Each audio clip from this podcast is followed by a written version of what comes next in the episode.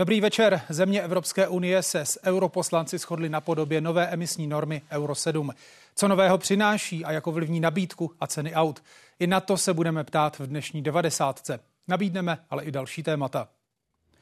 Jaká budou auta, kterými budeme jezdit za 10 let? Evropská unie se shodla na nových pravidlech. Dopady na rozvoj automobilismu probereme s našimi hosty. Ukrajinská armáda žádá mobilizaci až půl milionu lidí. Na bilanční tiskové konferenci to uvedl prezident Volodymyr Zelenský. Věří také, že podpora ze strany Západu bude i přes poslední komplikace pokračovat. Zároveň odmítl, že by Ukrajina válku prohrávala. Novinka pro ty, kteří chystají rekonstrukci domu. K dotacím bude stát nabízet zvýhodněnou půjčku od stavebních spořitelen. Úvěr bude úročený maximálně polovinou sazby Národní banky pro půjčky na bydlení. Aktuálně to vychází na 3,5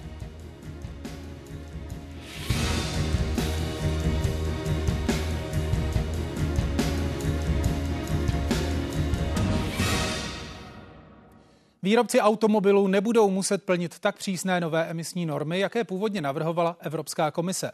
Emisní limity výfukových plynů u osobních aut zůstanou na stávající úrovni. Pro nákladní auta se sice zpřísní, podle expertů ale na splnitelnou úroveň. Nařízení ale nově zavádí měření a limity emisí brzd a pneumatik, které doposud upravovány nebyly. Zástupcům unijních zemí se také podařilo odložit účinnost nové normy Euro 7, jak celou dobu navrhovalo Česko. Zaznívaly ohlasy, jestli se tím nedostáváme pod limity ve Spojených státech amerických či v Číně. Po opravdu pečlivém rozboru jsme dokladovali, že ne, že s ohledem na metodiku měření se pohybujeme zcela ve vyrovnaných hladinách. A podrobnější komentář teď přidá europoslanec Alexandr Vondra, jinak také místo předseda ODS. Dobrý večer vám přeju. Dobrý večer.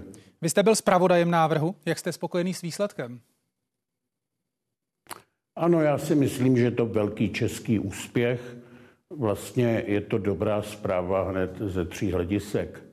Za prvé to nedestabilizuje automobilový průmysl, eh, což je u nás docela důležitá věc, protože vytváří nějakých 10% hrubého domácího produktu a váže skoro 15% pracovní síly. Za druhé je to řešení, které zajistí dostupnost nových aut z eh, těch menších se spalovacími eh, motory, řekněme v této dekádě určitě. To znamená, že lidé, kteří nemají na to, aby si koupili Kodiak nebo Mercedes nebo Bavorák, tak si budou moci kupovat eh, Fabie, Seaty a podobná vozidla, protože pokud by prošel ten příšerný návrh eh, Evropské komise, tak tam automobilky otevřeně hrozily, že by tu výrobu okamžitě zastavili. A eh, Alternativy tady pro ty lidi, kteří nejsou příliš bohatí, neexistují, protože buď by dováželi ojetiny z západu, čím se vzduch ještě zhoršil, a nebo by si museli kupovat ty malé elektromobily a ty jsou prostě velmi drahé, že jo, a ještě to nějakou dobu zůstane. Ale za třetí je to také docela dobrá zpráva pro životní prostředí, protože ta norma zavede vlastně omezení emisí u pneumatik a brzd, kde dosud nic takového nebylo.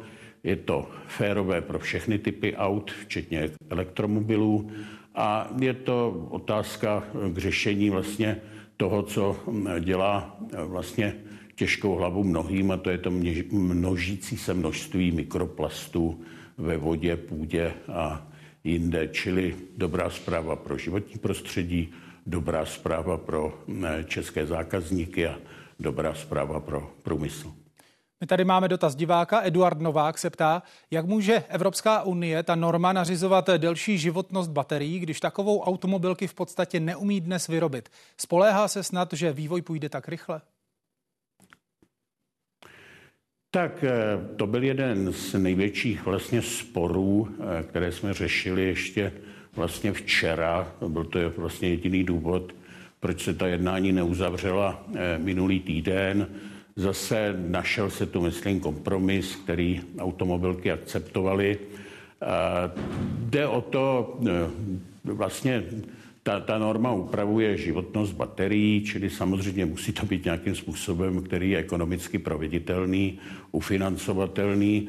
Z druhé strany to prodlužování životnosti baterií má samozřejmě smysl, protože pokud to bude funkční model, tak ty baterie vydrží díl a je to samozřejmě menší jaksi nápor na suroviny, které oni tam používají, jako kobalt a podobně, což jsou suroviny, které v Evropě nejsou k dispozici.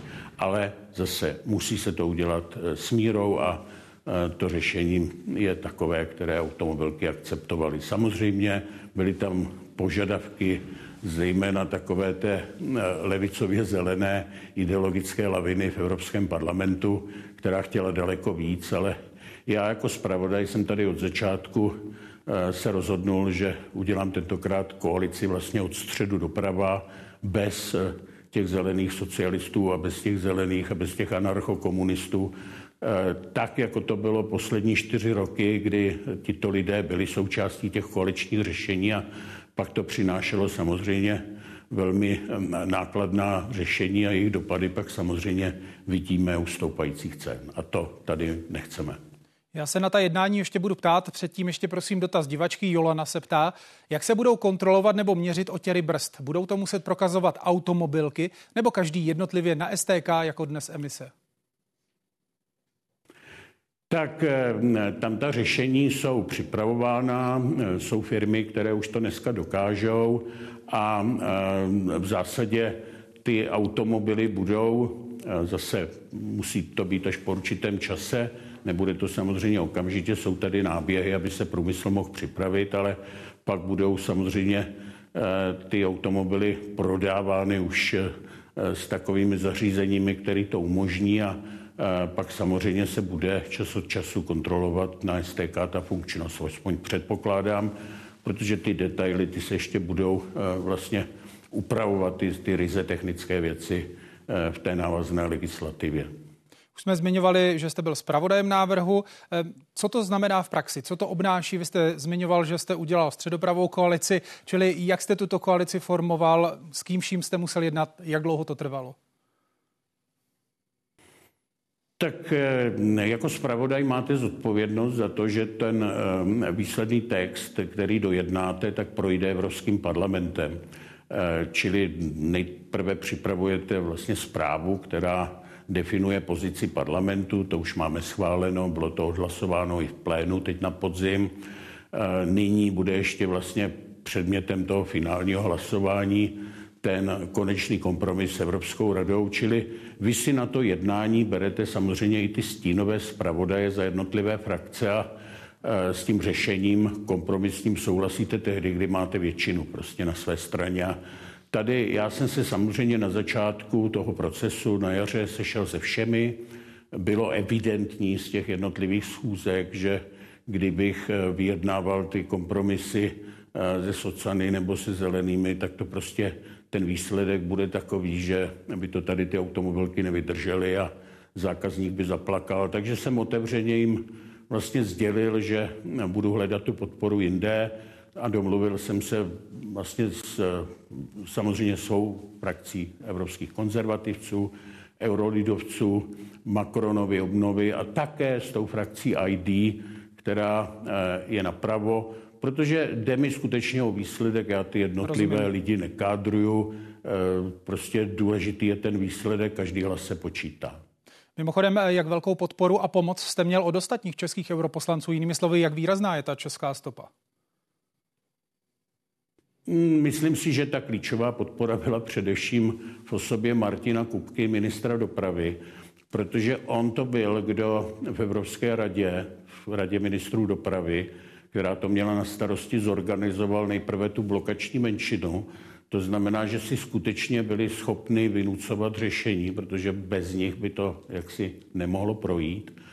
A protože to hrál velmi inteligentně, tak nakonec vlastně tato blokační menšina se stala e, většinou, kde byly e, prakticky všechny ty e, velké automobilové země, Španělsko, Francie, Itálie, pouze Německo vlastně díky tomu, že má eh, v koalici na jedné straně FDP, která byla samozřejmě s námi od počátku, a, ale na druhé straně zelení, tak eh, ta se nebyla vlastně německá vláda, to promlčela tady, musím říct, ačkoliv je to vlastně ta nejdůležitější automobilová země vůbec v Evropě.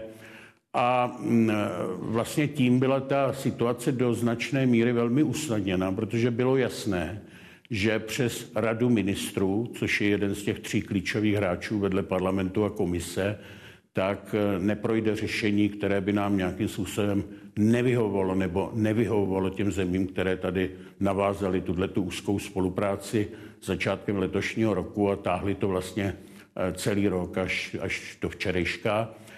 A, takže to bych řekl byla ta nejdůležitější pomoc, pokud je o e, ostatní kolegy české europoslance, no tak se můžete podívat konec konců, jak kdo e, pro to řešení toho posledního plenárního Rozumím. e, zasedání hlasoval. Někteří tomu házeli klacky pod nohy.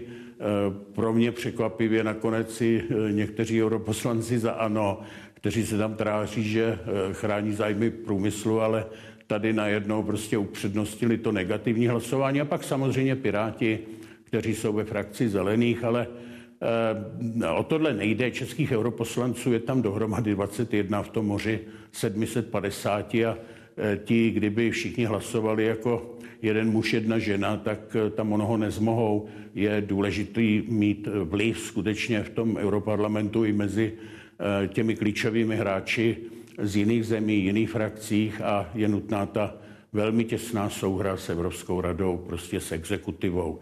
Jinak eh, bychom to nedokázali. Říká europoslanec a zpravodaj návrhu Aleksandr Vondra. Moc vám děkuji za rozhovor. Hezký večer přeju. Není zač, děkuji. Také hezké Vánoce přeju. A ve studiu vítám dalšího hosta, kterým je Jan Staněk, popularizátor elektromobility a obnovitelných zdrojů energie. Dobrý večer i vám. Krásný energický večer. Tak co vy říkáte na tu novou okleštěnou podobu normy Euro 7? Nevytváří to nebo neod, neznamená to odklad, řekněme, masivnějšího nástupu elektromobility, že vlastně automobilky nebudou tolik tlačené, aby preferovali právě elektromobilitu? Nedomnívám se. Mělo by to spíš automobilkám vytvořit čas na to, aby a prostředky na to, aby mohli do elektromobility investovat. Elektromobilita je zásadní globální megatrend. Eh, v Evropě vlastně táhne růst prodejů automobilů, protože meziročně elektromobily, čisté bateriové elektromobily vzrostly letos o 53% a v Číně už dosahují 25% tamního trhu, což je 600 tisíc elektromobilů bateriových měsíčně, eh, což je přes 3 miliony. V Evropě to bylo asi 1,8 milionů eh, čistých bateriových elektromobilů letos. A Elektromobily, já si myslím, že v zásadě je to jako irrelevantní, eh, tohleto rozhodnutí, protože elektromobily, odhady jsou, že na globální úrovni v Evropě elektromobily přesáhly, čisté bateriové elektromobily už se prodávají více než dýzlová auta a společně s hybridy a plug-in hybridy už je to 47% trhu. A globálně čisté bateriové elektromobily eh, v letech 2026 až 2028 překonají růsty prodejů spalovacích aut. Z čeho to soudíte? To jsou, to, jsou, to jsou eh, globální odhady. Vidíte, je to exponenciální růst. Na jednu stranu vy tady dáváte nějaké nárůsty, nějaká čísla. Zajímá mě ale, do jaké míry byla tato čísla ovlivněna dotacemi jednotlivých národních států. Že prostě elektromobilitu podporovali ať už dotacemi nebo daňovými úlevami. A v podstatě teď vidíme, že některé státy s tím končí, tak jestli to opravdu ty odhady jsou relevantní, tak to daleko dopředu jsou relevantní, protože to je technologický megatrend. Protože jakmile si zvyknete, já jezdím 6 let elektromobily, 300 tisíc kilometrů, jakmile si sednete do toho elektromobilu a zjistíte, jak je tichý, jak je plynulý, nikomu nesmrdíte pod nos. A v zásadě vy dneska se posouváme k tomu, že technologicky elektromobily budete mít za 15 minut nabito na 500 km dojezdu, což je vzdálenost, kterou většina populace jede jednou, dvakrát do roka. Tak a, a navíc se vlastně bude prolínat s energetikou, kdy v létě, když svítí sluníčko, tak bude levná elektřina vy budete nabít. Já jsem dneska přijel z, z Brna a jel jsem za 60 haléřů na kilometr. To je něco, co nemůžete dosáhnout u spalovacího auta. A navíc u spalovacích vozů od roku 2027 se bude do ceny paliva propisovat, budou propisovat emisní povolenky. To znamená, palivo se bude zdražovat. Jo, že v, v půlce, jako v druhé nebo v poslední třetině této dekády už i v Evropě bude se prodávat víc čistých bateriových elektromobilů než spalovacích aut. To znamená, tahle ta norma vlastně v tom trendu nic neposouvá. Na druhou stranu pořád vidíme, že elektromobily opravdu nejsou konkurenceschopné v tom dojezdu, co se týče rozvoje infrastruktury, to znamená nabíjecí stanice, i délka toho nabíjení. Čili není to, co říkáte, rozumím, že čerpáte ze zkušeností uživatele, ale přece jenom, přece jenom trošku příliš optimistické a proti tomu, jak vypadá opravdu ta reálná situace. Dojezd je, jestliže průměrně dneska prodávaný elektromobil má reálný dojezd přes 300 km, tak to už je vzdálenost, která, kterou prakticky málo kdo málo často jezdí. Je to je jenom v našich reálný a je reálný i třeba je za těchto nízkých zimních Jasně, teplot. jasně, je reálný. O takový Eniak vám určitě ujede 300 km i v těchto teplotách. A, a další věc je, každá zásuvka obyčejná 230 V je nabíjecí místo. Každá 400V, ta míchačková zásuvka je nabíjecí místo. My v České republice máme veřejnou nabíjecí infrastrukturu k tomu, která je moderní, špičkově fungující, spolehlivá a je vytížená jenom 1 až 4% času tam někdo nabíjí. Takže nabíjecí infrastruktura taky díky podpoře státu má náskok před elektromobilitou. Další věc jsou cena elektroaut. My vidíme, že třeba Německo po sedmi letech ukončilo dotace, protože pro něj byly příliš drahé. Na druhou stranu, pokud nebudou dotace, tak elektroauta jsou zatím výrazně dražší než ta klasická. Čili jak z toho ven? Neznamená to, neukazuje to na to, že ta elektromobilita je zatím pro lidi, firmy i státy příliš drahá. Elektromobily nad milion korun jsou stejně drahé jako srovnatelné spalovací vozy. A potom mají o třetinu nižší servisní náklady, nebo třetinové servisní náklady a zhruba poloviční provozní náklady. Takže kdokoliv, kdo umí počítat, tak v ceně nad milion korun je elektromobil dneska výhodnější. Ano, a je velký problém, že když si chcete koupit Fabii, tak ta, jestli stojí 500 tisíc, tak elektrickou nekoupíte za 500 tisíc. Ale to se během třech, čtyřech let výrazně změní. I, I za od roku 2027 plus minus bude v každé kategorii budou elektromobily dostupné za stejné nebo nižší peníze jako spalovací auta. A to bude právě konec spalovacích aut. Mluvíte s velkou mírou jistoty, co vám je dává? Opravdu ten vývoj je tak rychlý, nebo už dnes víme, že automobilky takto pokročily ve vývoji, že už víme, že to dají do toho roku 2027 do výroby? Protože to je, já jsem z technologického světa a je to jenom další technologie, tak jako byly, eh, jsme přešli během jednotek let z tlačítkových telefonů, které nám vydržely 14 dní nabité, na dotykové telefony, které nám vydrží dva dny nabité, ale přitom jsme na ně všichni přešli během pár let. Nebo jsme prostě z placatých televizí, které byly nesmyslně drahé, během pár let všichni na ně přešli, protože se díky škále, v jaké se vyrábí, se výrazně zlevnili. Další věc, eh, bude mít Evropa nebo svět dostatek elektřiny na to, aby mohl, mohl nabíjet tolik elektromobilů, pokud bude ten nástup opravdu masivní? Bude, ale i kdyby byl v České republice, jsme třeba v roce 2030, už většina aut se prodávala elektrických, tak pořád my budeme na prvním milionu z těch sedmi milionů osobních aut, které v Česku máme, někde kolem roku 2032. Takže my máme vlastně spoustu času a milion aut je několik jednotek terawatt hodin to je vlastně jako by zanedbatelné číslo, ale nemůže to být tak, že by v 6 hodin všichni večer přišli a dali nabíjet. To by byl blackout. Musí to být tak, že se vlastně to nabíjení bude dělat mimo ty špičky, které jsou dvakrát denně. Opravdu se takový optimista, že s tím, jak běží veškeré projekty v Česku, že máme opravdu spoustu času posílit elektrickou síť, a výrobu elektřiny. Proto se například zdražují distribuční poplatky na elektrické energie, aby distributoři měli investiční prostředky na to, aby do posílení té sítě měli, mohli investovat. Ještě jedna věc, a to je to ekologické hledisko. Kritici namítají, že k výrobě elektromobilů je potřeba těžit kovy na výrobu baterií, což mnohdy zanechává ekologické škody na místech, kde se těží a že dochází spíše k přenosu té ekologické zátěže do těchto míst, než v těch místech, kde potom ta auta jezdí. Čili tam byste namítl co na tento argument? Zásadní je, že až mile, a jakmile svět bude, bude, bude plně elektrifikovaný, dekarbonizovaný, tak budeme těžit zhruba 40 milionů tun materiálu, jako je litium, kobalt, mangan, eh, měď a tak dále. Kdežto dneska těžíme 15 400 krát více eh, eh, ropy, plynu a uhlí. 400 krát více každý jediný rok. To znamená, nám se dramaticky sníží těžba, protože ta energetika dekarbonizovaná taky bude hodně o sluníčku, o větru, úložištích jádru. Tak my vlastně jako celkově se nám o, něk, vlastně o dva řády nebo o více než řád sníží objem celkové těžby. To znamená, ta celková zátěž na planetu se výrazně sníží. Říká Jan Staněk, popularizátor elektromobility a obnovitelných zdrojů energie. Děkuji, že jste přišel. Hezký večer vám přeju. Hezký večer. Auta v Česku stárnou. Řidiči na českých silnicích jezdí osobními vozy, které jsou v průměru starší 16 let. U všech motorových vozidel je to pak něco málo přes 19 let. Hlavním důvodem stárnutí vozového parku jsou nižší prodeje nových osobních aut nebo dovoz ojetých vozů s vysokým průměrným stářím. Vliv na to má i nízký počet vyřazovaných přestárlých vozidel. Tento stav se pak podílí na počtu a vážnosti dopravních nehod. Přestárlá vozidla pak představují problém nejen pro majitele, ale i o vzduší.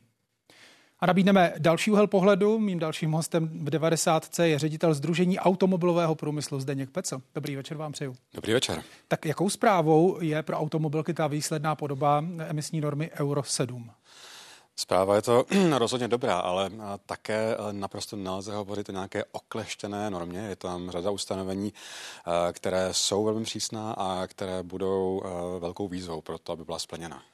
Já jsem mluvil o okleštěné normě ve srovnání s tím původním návrhem Evropské komise. Ani v tomto kontextu byste to nehodnotil jako okleštěnou normu? Určitě ne, tam celá řada opravdu, jak říkám, velmi konkrétních ustanovení, která nebudou jednoduchá. Určitě dobrá zpráva je, že většina těch klasických výfukových limitů zůstává blízká té normě Euro 6, nutně ale ne všechny, to je také potřeba si říct. Výfukové emise u nákladních vozidel jsou přísnější rozhodně než ta stávající norma Euro 6. A řadu problémů pak může působit v praxi i to plnění požadavků na otěry z pneumatik a brzd, které je zase přísnější a nastupuje už v roce 27. De facto v úvodní části té normy, čili tam není žádný face-in po, po několika krocích, tak jak to bývá obvykle. Ony se prodlouží i lhůty pro vstup normy v platnost. Ty se budou lišit v závislosti na druhu auta od 30 do 60 měsíců. Bude to pro automobilky dost času na splnění všech podmínek? Eh, je to určitě natěsno a proč? Protože ta samozřejmě samotná norma není, eh, není kompletní. Ještě bude potřebovat eh, celou řadu prováděcí legislativy. Ta teprve bude v následujících měsících a letech připravována, čili může se stát, že v některých momentech nebude ten dostatečný časový prostor pro to, aby ta norma se realizovala. Musíme uvažovat v tom kontextu, že příprava vozidla na trh trvá v těch nejlepších, nejefektivnějších procesech procesech nějaké minimálně 3-4 roky, eventuálně déle. V případě těch osobních vozidel, v případě nákladních jsou to ještě delší časové horizonty. Čili co to bude znamenat v praxi pro zákazníky? Jak velké investice si norma Euro 7 vyžádá, jak případně ovlivní nabídku modelu, jak případně ovlivní ceny aut?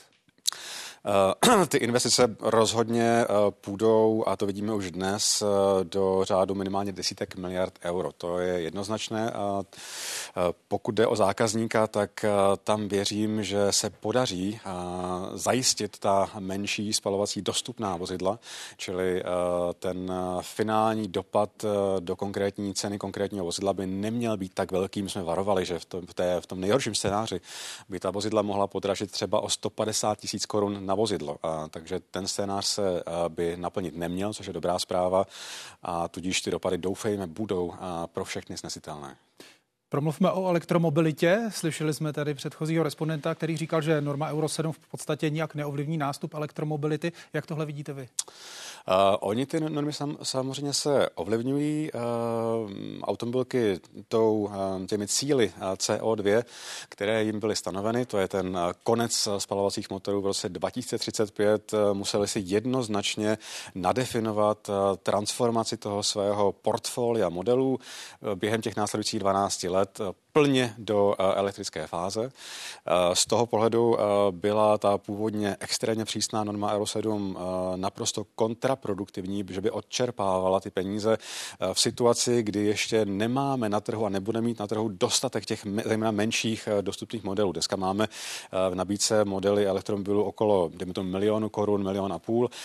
To, kam se potřebujeme dostat, je 750 tisíc, 500 tisíc a to jsou vozidla, která teprve teď na ten trh budou přicházet a vlastně je potřeba doinvestovat poměrně velké peníze pro to, aby se to stalo. A to jsou peníze, vlastně, které hrozilo, že ta norma Euro 7 v tuhle chvilku odčerpá. Samozřejmě uvidíme, eh, co ta norma Euro 7, eh, až ten text bude kompletní, až uvidíme celý, eh, jaký dopad vlastně bude mít i na tato nová vozidla, protože ta norma se právě na, i na ta nová vozidla bude vztahovat na základě otěru brzd, pneumatik, ale i třeba požadavku na ty baterie. Mimochodem, je elektromobilita jediným řešením pro budoucnost? V jakých autech budeme jezdit za 10 let?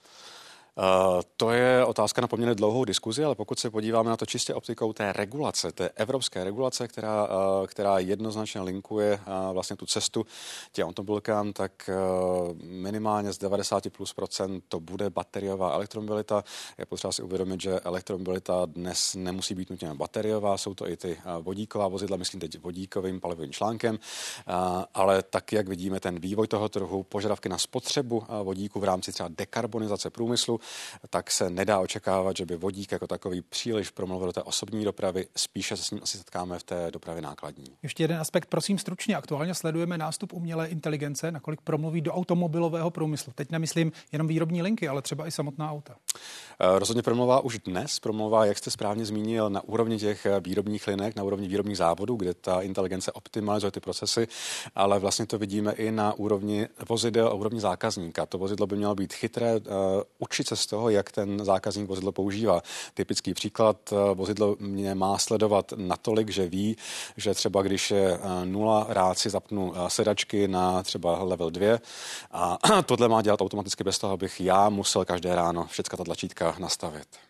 Říká Zdeněk Pecel, ředitel Združení automobilového průmyslu. Děkuji za váš komentář. Hezký večer. Děkuji, hezký večer.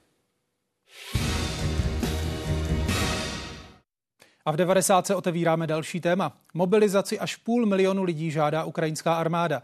Na tiskové konferenci pro bilanci letošního roku to uvedl prezident Volodymyr Zelenský. Řekl také, že si je jistý, že podpora Ukrajiny ze strany Spojených států a Evropské unie bude přes poslední komplikace pokračovat. Zároveň odmítl, že by Ukrajina mimo jiné kvůli ohrožení podpory ze západu válku prohrávala. Podle Zelenského se také nemohou na Ukrajině konat parlamentní volby, dokud země bude ve válce. Dobrý den, jsem Angelina Straškovič z Ukrainform. Pane prezidente, doufám, že je mě dobře slyšet. Ano, slyším vás velice dobře. Na konci listopadu jste řekl, že jste nařídil eh, vojákům a úředníkům připravit komplexní plán pro mobilizaci na Ukrajině. Už vám byl tento plán představen a pokud ano, můžete sdělit, jaké jsou jeho klíčové mm, prvky?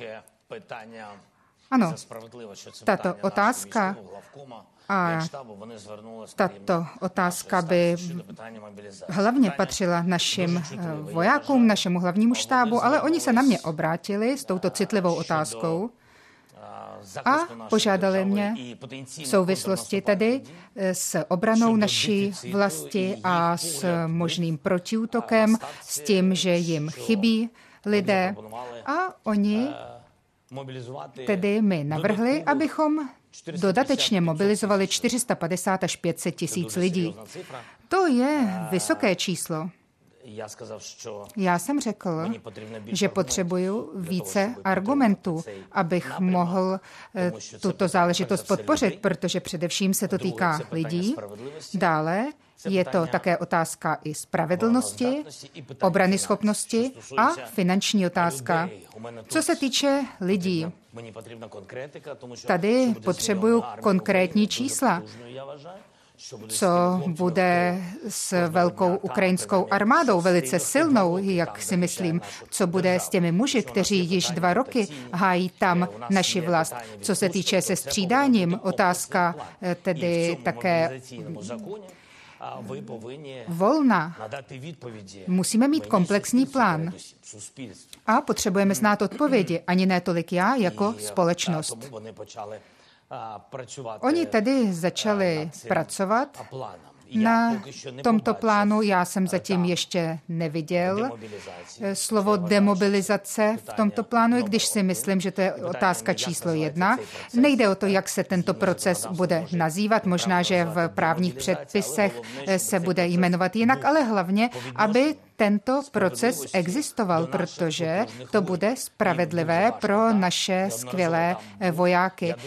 Je to pro ně tam velmi těžké, já jsem tam několikrát byl a já bych byl rád, aby naše vojenské vedení chápalo, jaké jsou tyto výzvy. Nemůžeme přicházet o ty nejstatečnější, o ty silné lidi. Musíme brát ohled na jejich také morální jakési eh, otázky a na jejich na jejich eh, emoční stav.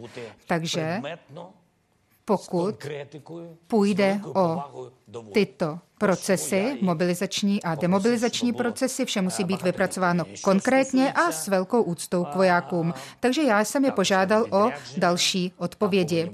Dále tam musí být eh, zohledněna otázka služebních cest, dále dovolených, přeřazení na různá místa a další. Všechny Výzvy, které v současné době existují v naší armádě, tak musí odpovídat současným výzvám a musí být zohledněny naším vedením. Oni mě také požádali, aby bylo zapojeno i ministerstvo obrany, tam jsou odborníci, také Michailo Federiv, eh, pokud jde o digitalizaci různých procesů, což je také důležité, protože lidi máme jednak na Ukrajině, ale jednak i v zahraničí. Je to velice složitý proces, proto je pro mě velice důležité, pokud má jít o těch 440 tisíc, ale musí se zohlednit také ti, kteří si zaslouží právo na odpočinek. A to je významný moment, bez toho to fungovat nebude dle mého osobního názoru. Ale je to každopádně věc štábu, který musí připravit tento komplexní plán a dále musí být schválen parlamentem Ukrajiny. Protože pokud by se projednávaly určité změny v sávajících právních předpisech, musí se najít konsenzus v parlamentu. Je to otázka velice citlivá, protože nemůžeme přijít o naši vytrvalost, o náš potenciál, ale potřebujeme i spravedlnost. A to je velmi důležité. Pokud jde o finance,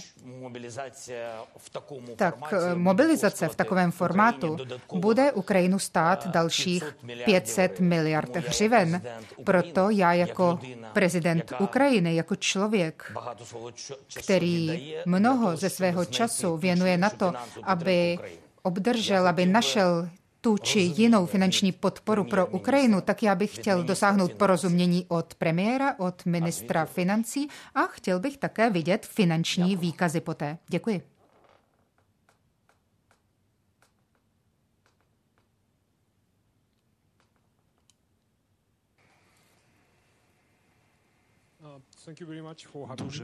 Já vám velice děkuji.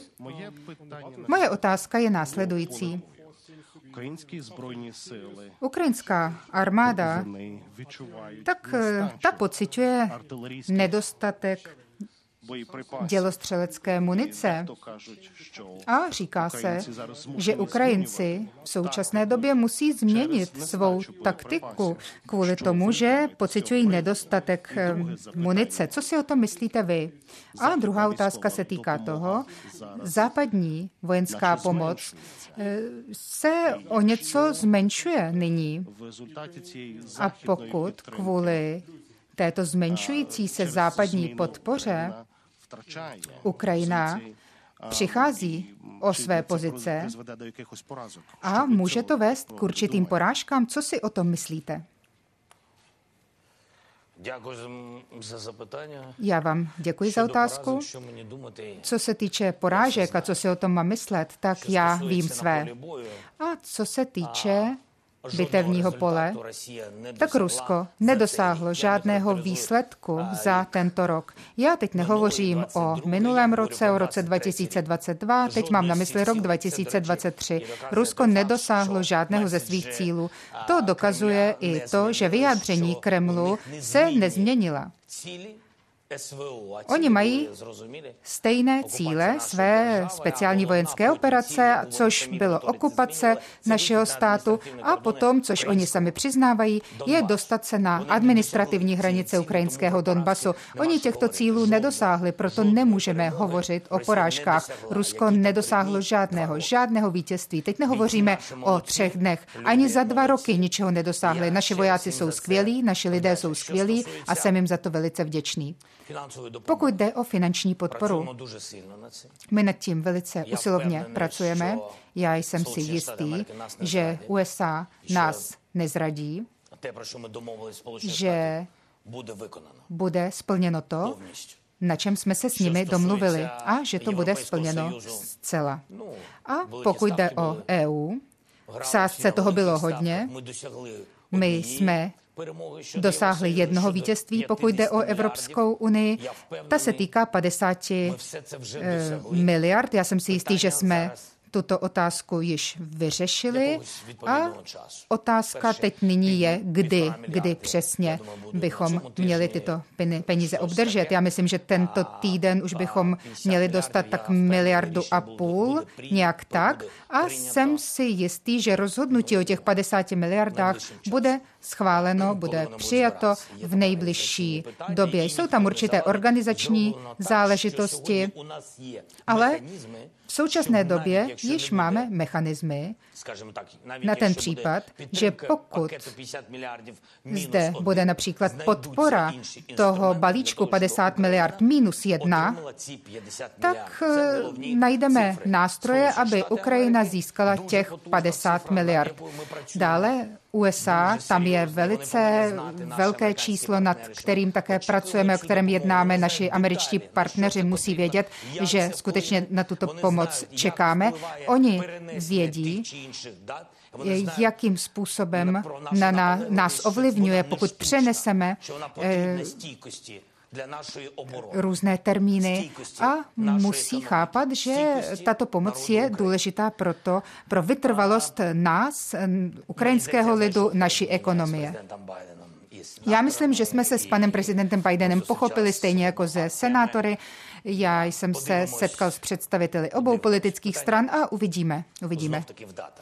Opět jde o termíny. Co se týče snížení podpory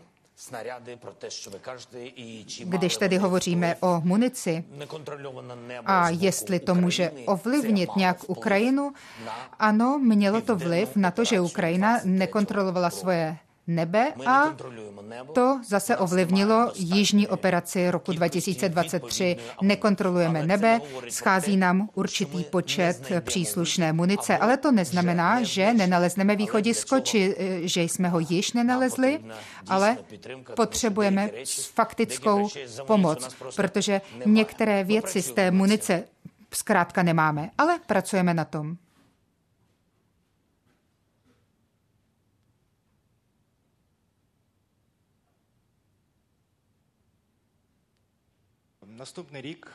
V příštím roce existuje mnoho faktorů, na základě kterých si můžeme myslet, že příští rok bude ten klíčový pro Ukrajinu, že v různých státech se bude západní pomoc zmenšovat kvůli různým volebním cyklům v těchto státech, proto bychom měli jako stát být silnější a spolehat více na sebe.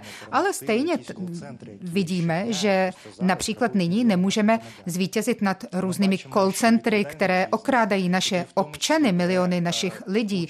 A dále jde také o podnikatele, kteří se mimo jiné účastní obrany naší země a ti si stěžují na to, že na ně stát příliš tlačí, ani přijetí v prezidentské kanceláři to nemůže ovlivnit, nebo to ovlivní naopak negativně. Dále zde vidíme propast mezi frontou a mezi životem v týlu. My jsme například nedávno viděli eh, takové záběry z oslav dne státních zástupců a tyto oslavy viděli i naše, naši lidé a nemají nic společného s realitou.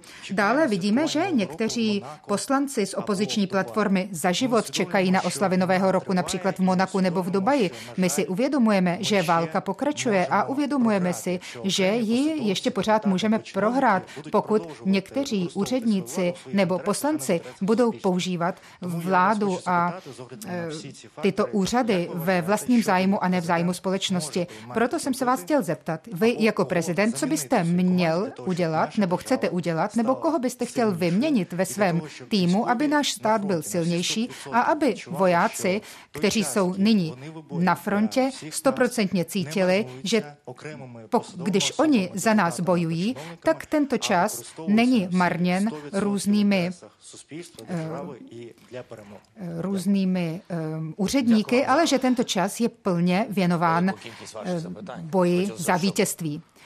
Ano, děkuji za vaši vaše otázky, bylo jich velice hodně, kež by aspoň jedna mě byla nápomocná. Eh, ale začnu svým týmem. Nemám velký tým, mám pět, šest manažerů.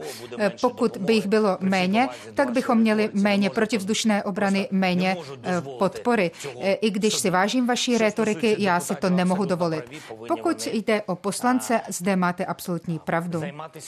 Měli by se věnovat své práci. Výhradně.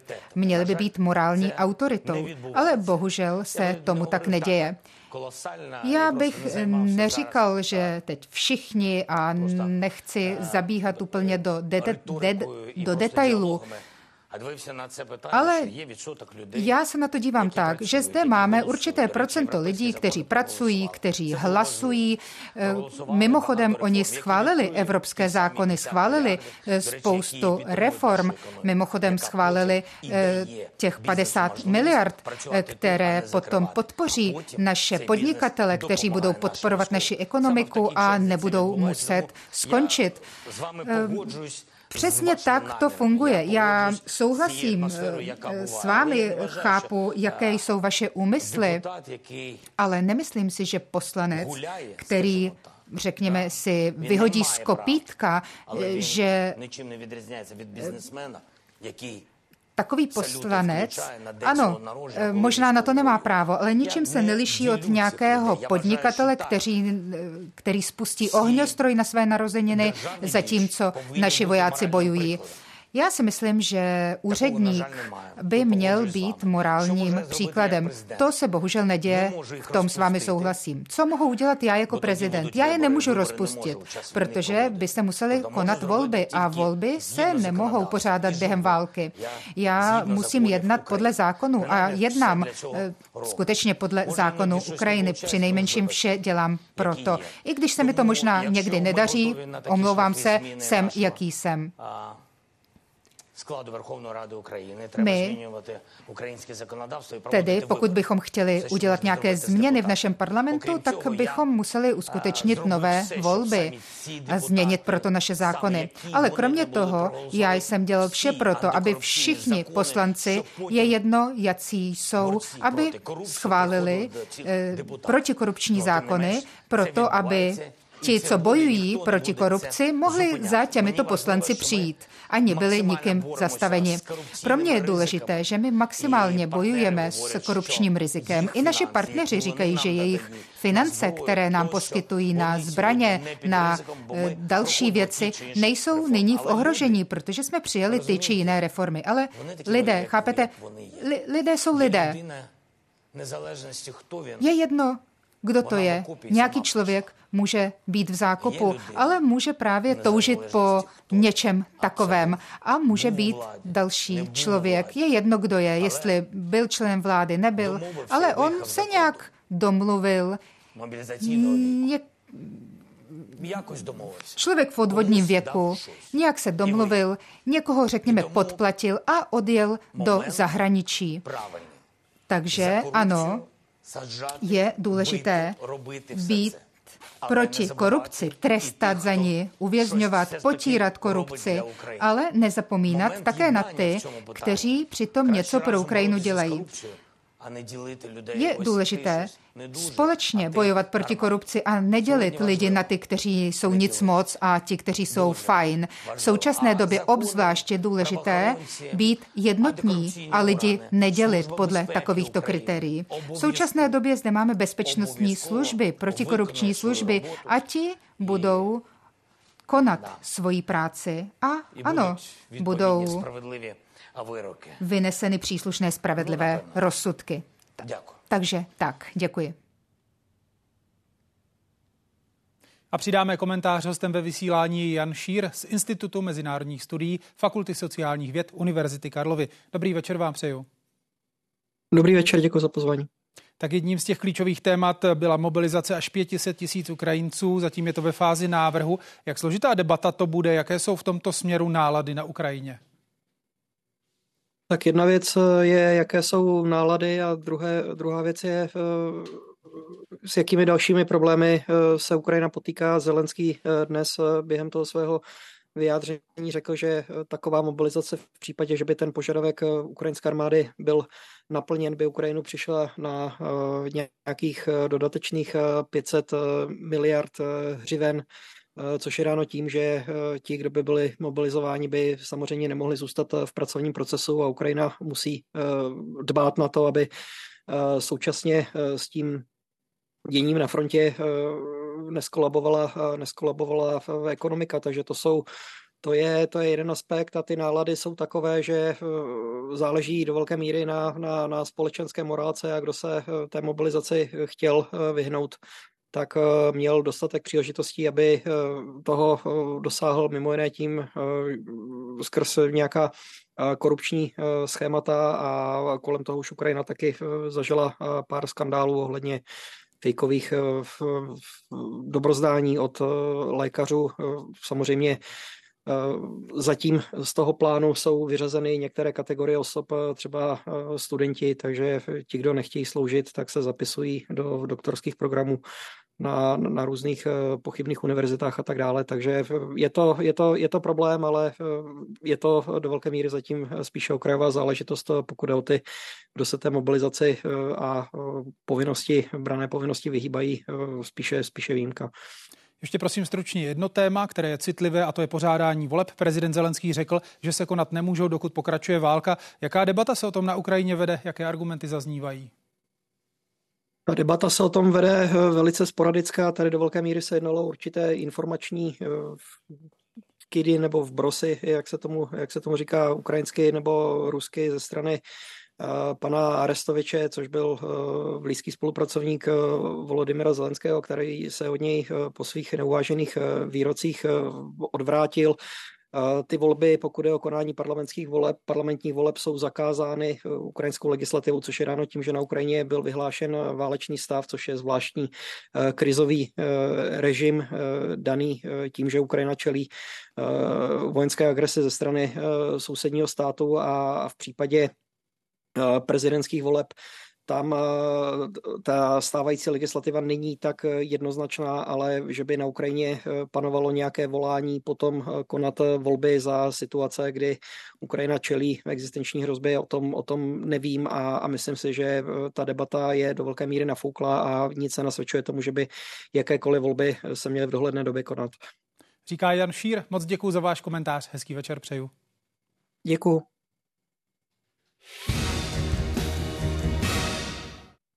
Změny ve stavebním spoření. Od příštího roku klesne maximální státní podpora. Místo dvou tisíc dostanou středatele jenom tisícovku. Platit to bude u všech smluv, kterých jsou zhruba 3 miliony. Některé stavební spořitelny ale už oznámili, že novým klientům částku dorovnají. Stavební spoření je v Tuzemsku velmi oblíbené a v současné době ho nabízí pět společností.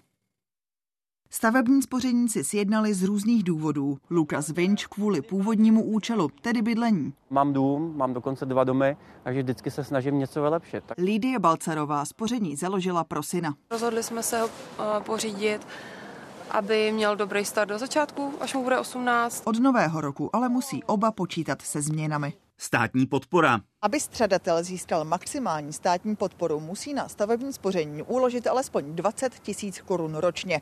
Toto pravidlo bude platit i příští rok, kdy se ale státní podpora sníží na polovinu. Klienti samozřejmě tuto eh, úpravu státního příspěvku vnímají. Eh, nicméně eh, v souvislosti s dotačním poradenstvím a s garantovanou úrokovou sazbou, tak vlastně jsou ochotní akceptovat. Tím, že se snížila ta podpora na polovinu, tak spousta klientů jako přicházelo s tím, že to chtějí zrušit. Stavební spořitelné reagují těmi marketingovými akcemi, snaží se dorovnat vlastně tu atraktivitu. Právě dorovnání původního státního příspěvku oznámili tři z pěti stavebních spořitelen, ovšem jenom u nových smluv. Navíc jde o časově omezenou akci. Zbylé dvě stavební spořitelny zatím čekají. Nějakou vlastní akci ale nevyloučili. Novinkou bude zdanění státní podpory. Ta bude nově spadat mezi takzvané ostatní příjmy. Daň ale budou platit pouze ti, kterým souhrn těchto příjmů přesáhne 50 tisíc korun ročně. Pokud to bude méně než 50 tisíc korun, což bude naprostá většina případů, tak je státní podpora od daně osvobozena. Takže nemusí se platit daň, nemusí se ani uvádět do daňového přiznání. Zhodnocení stavebního spoření. Kromě státního příspěvku lidé navyšují své úspory taky díky úrokům. Zhodnocení stavebního spoření je dneska srovnatelné se spocicím účtem se sazbou kolem 5,5%, což je poměrně zajímavé. Úrok je na stavebním spoření přitom garantovaný a klienti tak dopředu ví, jak se jim v průběhu minimálně 6 let peníze zhodnotí. Vypovězení smlouvy. Pokud by středatel chtěl smlouvu vypovědět před jejím koncem, musí počítat s komplikacemi. Nepřijde o prostředky, které tam vložil, nepřijde vlastně o úroky skladů, nicméně my tuhle tu variantu nedoporučujeme, protože by tak přišel vlastně o státní příspěvek pro klienty, kteří už spoří třetím, čtvrtým, pátým rokem, by to nemuselo být výhodný, protože přijdou o všechny ty státní příspěvky. Ani ten, kdo nechá smlouvu doběhnout, ale nezíská peníze i hned, musí počítat s tím, že je dostane až tři měsíce po podání výpovědi. Klára Burešová, Nina Ortová, Česká televize.